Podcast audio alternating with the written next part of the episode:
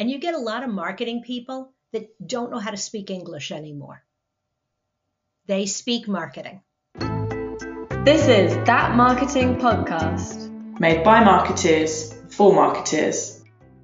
Welcome to another episode of That Marketing Podcast, brought to you by Spotler UK. Today we're talking about user generated content, or UGC, with the help of Lorraine Ball. After spending too many years in corporate America, Lorraine said goodbye to the bureaucracy, the glass ceilings, and the bad coffee, and channeled her passion and experience into helping small business owners succeed. She's an entrepreneur, an author, professional speaker, and host of another weekly marketing podcast, which we think you'll like, More Than a Few Words, which you can find wherever you're listening to this podcast. Today, she's also the founder of the Digital Toolbox Club, helping business owners use internet marketing to grow. In the episode, we talk a lot about the different kinds of user generated content that are out there, how you go about asking for it, and whether in this case there needs to be any kind of editorial input from the marketing team or whether you can just let it run wild. I hope you enjoy and happy marketing.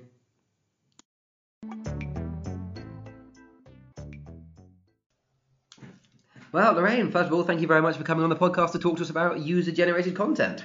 My pleasure. It is so nice to be here. So, when, when we were talking about this, when we were planning this episode, my first reaction was when I think of user generated content, UGC if you like the acronym, I immediately think of pictures of people using your product that you put on social. But there's actually a lot more to it than that, isn't there? Oh, absolutely. And don't get me wrong, love me a good picture. Even better, I love me a good video. If somebody, you know, photographs them, you know, videos themselves, all of that is fabulous. But when you think about user generated content in only those terms, you're really missing out on just tons of other possibilities. You're missing out on reviews and contests and source material and all sorts of ways to get your audience engaged.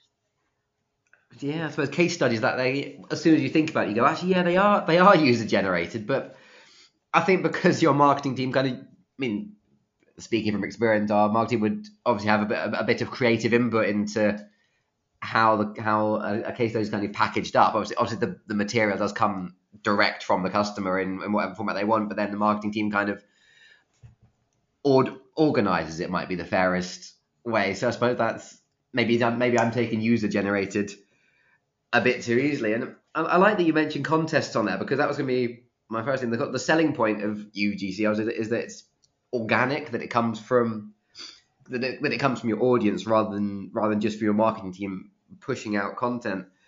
And so, what does that mean for how you go about getting it? Can you just send an email to all your customers and say, "Hey guys, can you share some photos of us on Instagram, please"? Well, I think you have to kind of step back a little bit and think about why people participate when you send them information for user generated content. And the first thing is you have to remember that social media is about ego. We all get on social media because we want to be noticed. We want to be acknowledged. You know, when you put up a picture of yourself and nobody comments, you feel bad. Yeah. And then you put up another picture and people tell you you look great or it's funny. And so as a marketer, what you need to do is you need to tap into that ego. You need to not just, hey, put up a picture on Instagram. You have to give people that reason that taps into their ego. Hey, we're collecting pictures and we're going to share the best pictures. We're going to use the best pictures in our advertising. Um, we're going to invite the people who take the best picture to come to a special event for best picture takers. Mm. And so now you're playing to the ego. And so now you've kind of got my attention. Um, I'll give you a really good example. Um, uh, American football is a big deal in America. And yeah. the Super Bowl is the biggest deal of the big deal. And the city that gets the Super Bowl, um, it, not only is it bragging rights, it is financially a huge thing as all these people come in.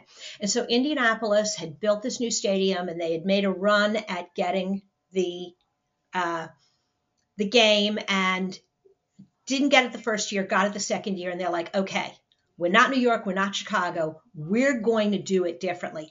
They reached out to, at the time, it was the 46th Super Bowl, they reached out to 46 of the most active social media people in the city across platforms. They called us the Social 46. They gave us a name. And you were in that group then. They they invited us they invited us in and they gave us matching scarves. They took pictures of us that we and then we shared on social media. And they didn't pay us anything. All they said is all we want you to do during the Super Bowl weekend is just talk about what's happening in Indianapolis and tag it with Social 46 everywhere you looked and, and at that time i think twitter was much much more active as a local event platform. But everywhere you looked on social media we were popping up and so what happened was other people started using that same hashtag. They wanted to be associated with the cool kids. They you know and and so this was free.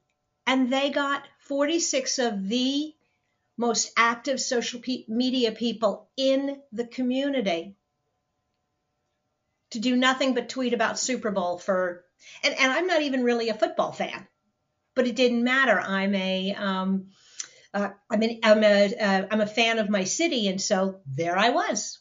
I suppose it's obviously it's probably better if you're not a football fan because it looks less constructed. Is obviously a, tricky word to use yeah. that kind of campaign, but yeah, you're reaching people that like if, if you're if you're following, I don't know, Le'Veon Bell or whoever else on Twitter, mm-hmm. you're already a football fan. That your audience are going to be people that wouldn't necessarily put the Super Bowl on, but then actually you reach out to them, you get that.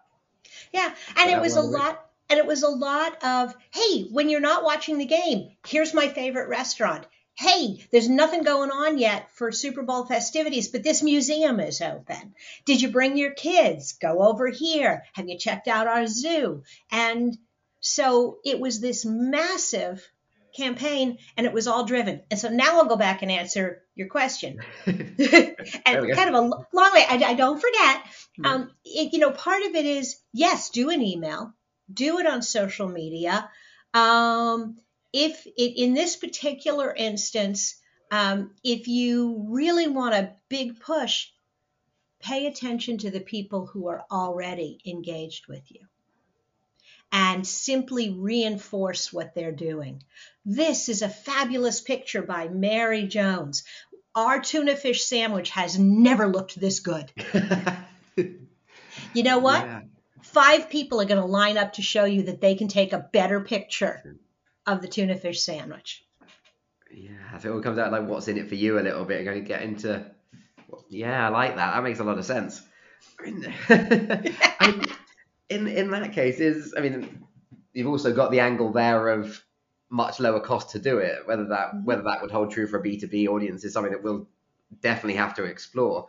But I mean, do you think that user generated content is universally better than internally written stuff? And if it is or isn't, how do you how do you balance the two, especially in, in terms of just what you're sending out to your audience in terms of sharing things? How do you get that balance right? So I think, um, in a way, it's like the difference between PR and advertising. In advert, and, and a good business needs both public relations and advertising. With public relations, the organic, it's great because it's coming from someone else. Someone else is um, saying great things about you. The problem with PR and organic content is you can't control the message, you can't control the timing. Conversely, if you've got something really important that you want to say and you want it to come out exactly the way you want it, when you want it, then you go to advertising. You go to your internal marketing messages designed to deliver exactly what you want to say. So the two have to live side by side. They have very different purposes. Now, one of the benefits of organic or user generated content is the ability to really listen to your customer's voice. And they will say things that maybe you can't say. Um, and I think this applies equally well to B2B and B2C. My example is going to be B2C, but then I'm going to give you a kind of a how it works in B2B. Cool. Okay. There was a movie that came out maybe eight or nine years ago called The Fault in Our Stars, and it was a huge, huge hit among the um, uh, the adolescent teenage girl. Okay, that was that was the audience for this movie.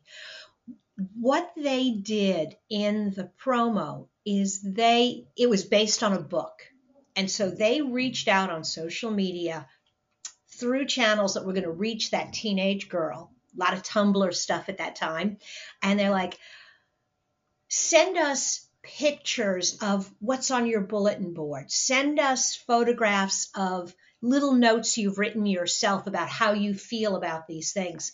And the opening credits of the YouTube video that promoted the, the movie was a slow pan across all of these notes and scraps of paper and just authentic. There is no way that a 30 year old male Hollywood executive could ever ever have come up with that. It just, it, it, it organically isn't in his soul. And so he had the wisdom to go, aha, this movie is about them. Let's give them the content.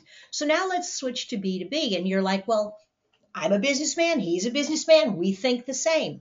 I got to tell you, because I work with a lot of, um, in, in, when I was running the agency, we were selling to a lot of business owners that were not on the same path and they were not necessarily um, as comfortable with social media and with technology. And you get a lot of marketing people that don't know how to speak English anymore.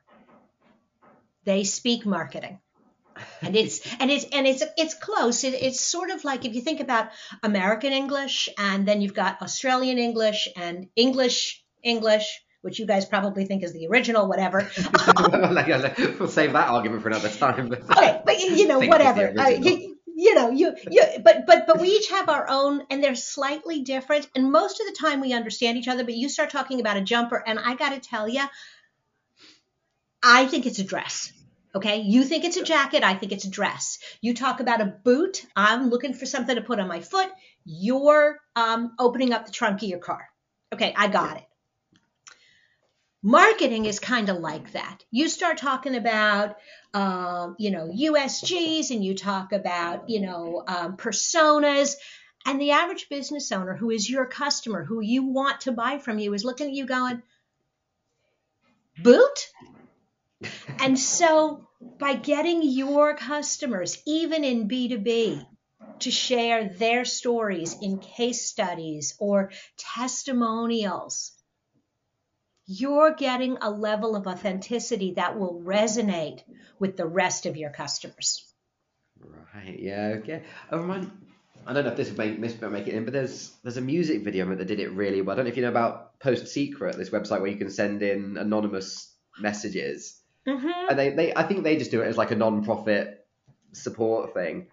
But there's a band called the All American Rejects that did use their that used loads of those in one of their videos, and that was really cool because I think that was I think it's exactly what you were talking about. Because it's real. Because it is. Um, it. I'm sitting there going, they didn't make that up. Somebody said that. Yeah.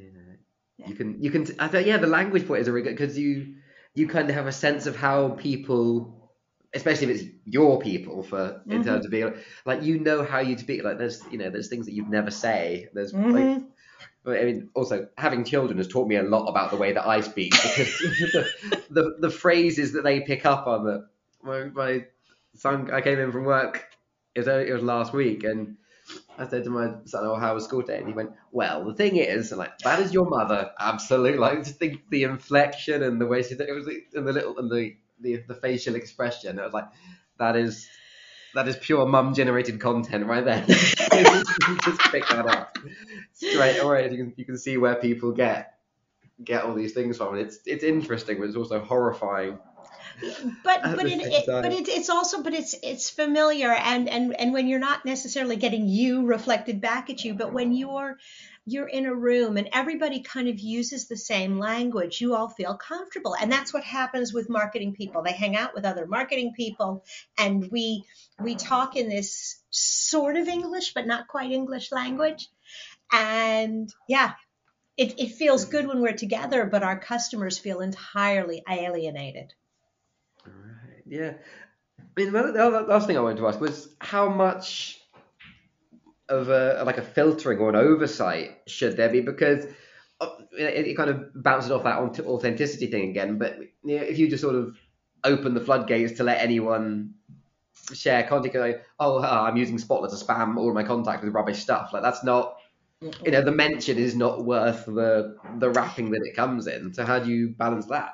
So um, I uh, I think it varies depending on the platform that you're using. Um, we uh, we've run contests on Facebook where they're photos, where people are sharing the photos, but they're sharing them on their pages and they're tagging us, and that's fine. That's fine. Same thing with Instagram. Um, you want to stand upside down on your head, whatever you want to do, but it's on your feed. Oh yes, you've tagged us, but we haven't necessarily endorsed you. And so, as long as you can keep that line, you know what? People are going to do what they want to do anyway. I mean, and that's the thing, like with reviews. Oh, but I don't want to encourage reviews. What if somebody says something bad? Well, if they say something bad, it's one of two things. A, there legitimately is a problem. You should know about it. And then you need to respond. And I can do an hour on how to handle just, you know, bad reviews. Or B, they're a troll and you ignore them uh, and and you just kind of go on from there. So um, I think if you're going to take the content and you're going to reshare it, you're going to put your logo, your brand, then you do filter. But grow up it's social media you can't you can't filter you can't you can't control what other people say it's kind of like a river it's going to flow from the mountains to the sea the only thing you can do is put like little dams to direct it a little bit mm-hmm. and maybe get it to come over and water your crops. That's the best you're going to get. yeah, I suppose I know what you mean. Actually, if you if you're shopping somewhere and you find a product with no negative reviews, you instantly go, hmm, mm. not sure about that one. Well, someone yeah. tell me that people pay more attention to four star reviews than five star reviews because five star you've kind of gone bam, yeah. Mm-hmm. If you give it four stars, you probably put a bit of thought into it. I, I think I think there's that. I also think, um, uh, like my husband is the classic example. He'll look at a place and go, "Oh, they've got a 4.8. Where are the negative reviews?" Hmm. What he's looking for, and what a lot of people are looking for when it comes to reviews, is they're like, "Okay, everybody has a bad day. You have a server who spilled the soup on somebody. What are the complaints? Are they things? Are they legitimate? Are they trolls? Because people are smarter than you think. Um, you know, uh, we had a complaint that somebody said, well, they only had fish on the menu. And I'm like, it's a fish restaurant. What did you expect? But oh, okay. But the other thing they're looking for is, is, you know, are the complaints legitimate? And then how do you handle it? Because I'm sitting there going, okay, one out of a hundred was a bad review. So I've got a 99% chance of, of having a good experience. But look at that. If I have a bad experience, do they make me feel like crap or do they they hey we're really sorry. Let's talk about it. Give me a buzz. Here's my cell phone number. Let's talk. You know let's see what we can do. And oh look two two clicks down there's a wow i was so knocked out by your response to my issue. That's what people are really looking for the engagement and the return. Yes, again, we we talk about that a lot for social media posts, where mm-hmm. that you should that it is a two way conversation on the billboard. But yeah, that makes sense to treat, treat, reviews in exactly the same way. Mm-hmm. And you know, I, I, and I'm going to give you a little bit of a plug for your automation tools here.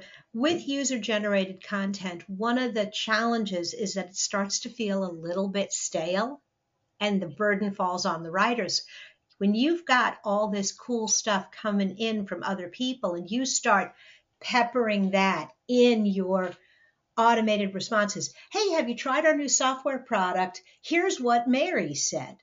Did you know that companies can use this product for this? Here are two case studies that our clients have written. How hard is it to write that introduction and how amazing is the real story behind it? Yeah, absolutely. That's the one one of the biggest patterns I've noticed is that uh, where when we when we reach out with, with, case studies, they do they get a noticeably higher engagement rate already. So uh, yeah, I know exactly what you're talking about. We've got the uh, the proof to back that one up. That's um mm-hmm. cool. I think that's a really good point to to wrap it up. And I think we've done a done a quick blast through user generated content, how to use it, why it's a bit broader than you think, and why everyone should get started. So brilliant. Thank you very much. Awesome. My pleasure.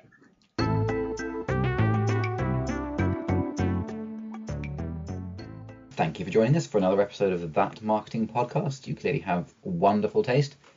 We hope you found the content useful and and enjoyed it.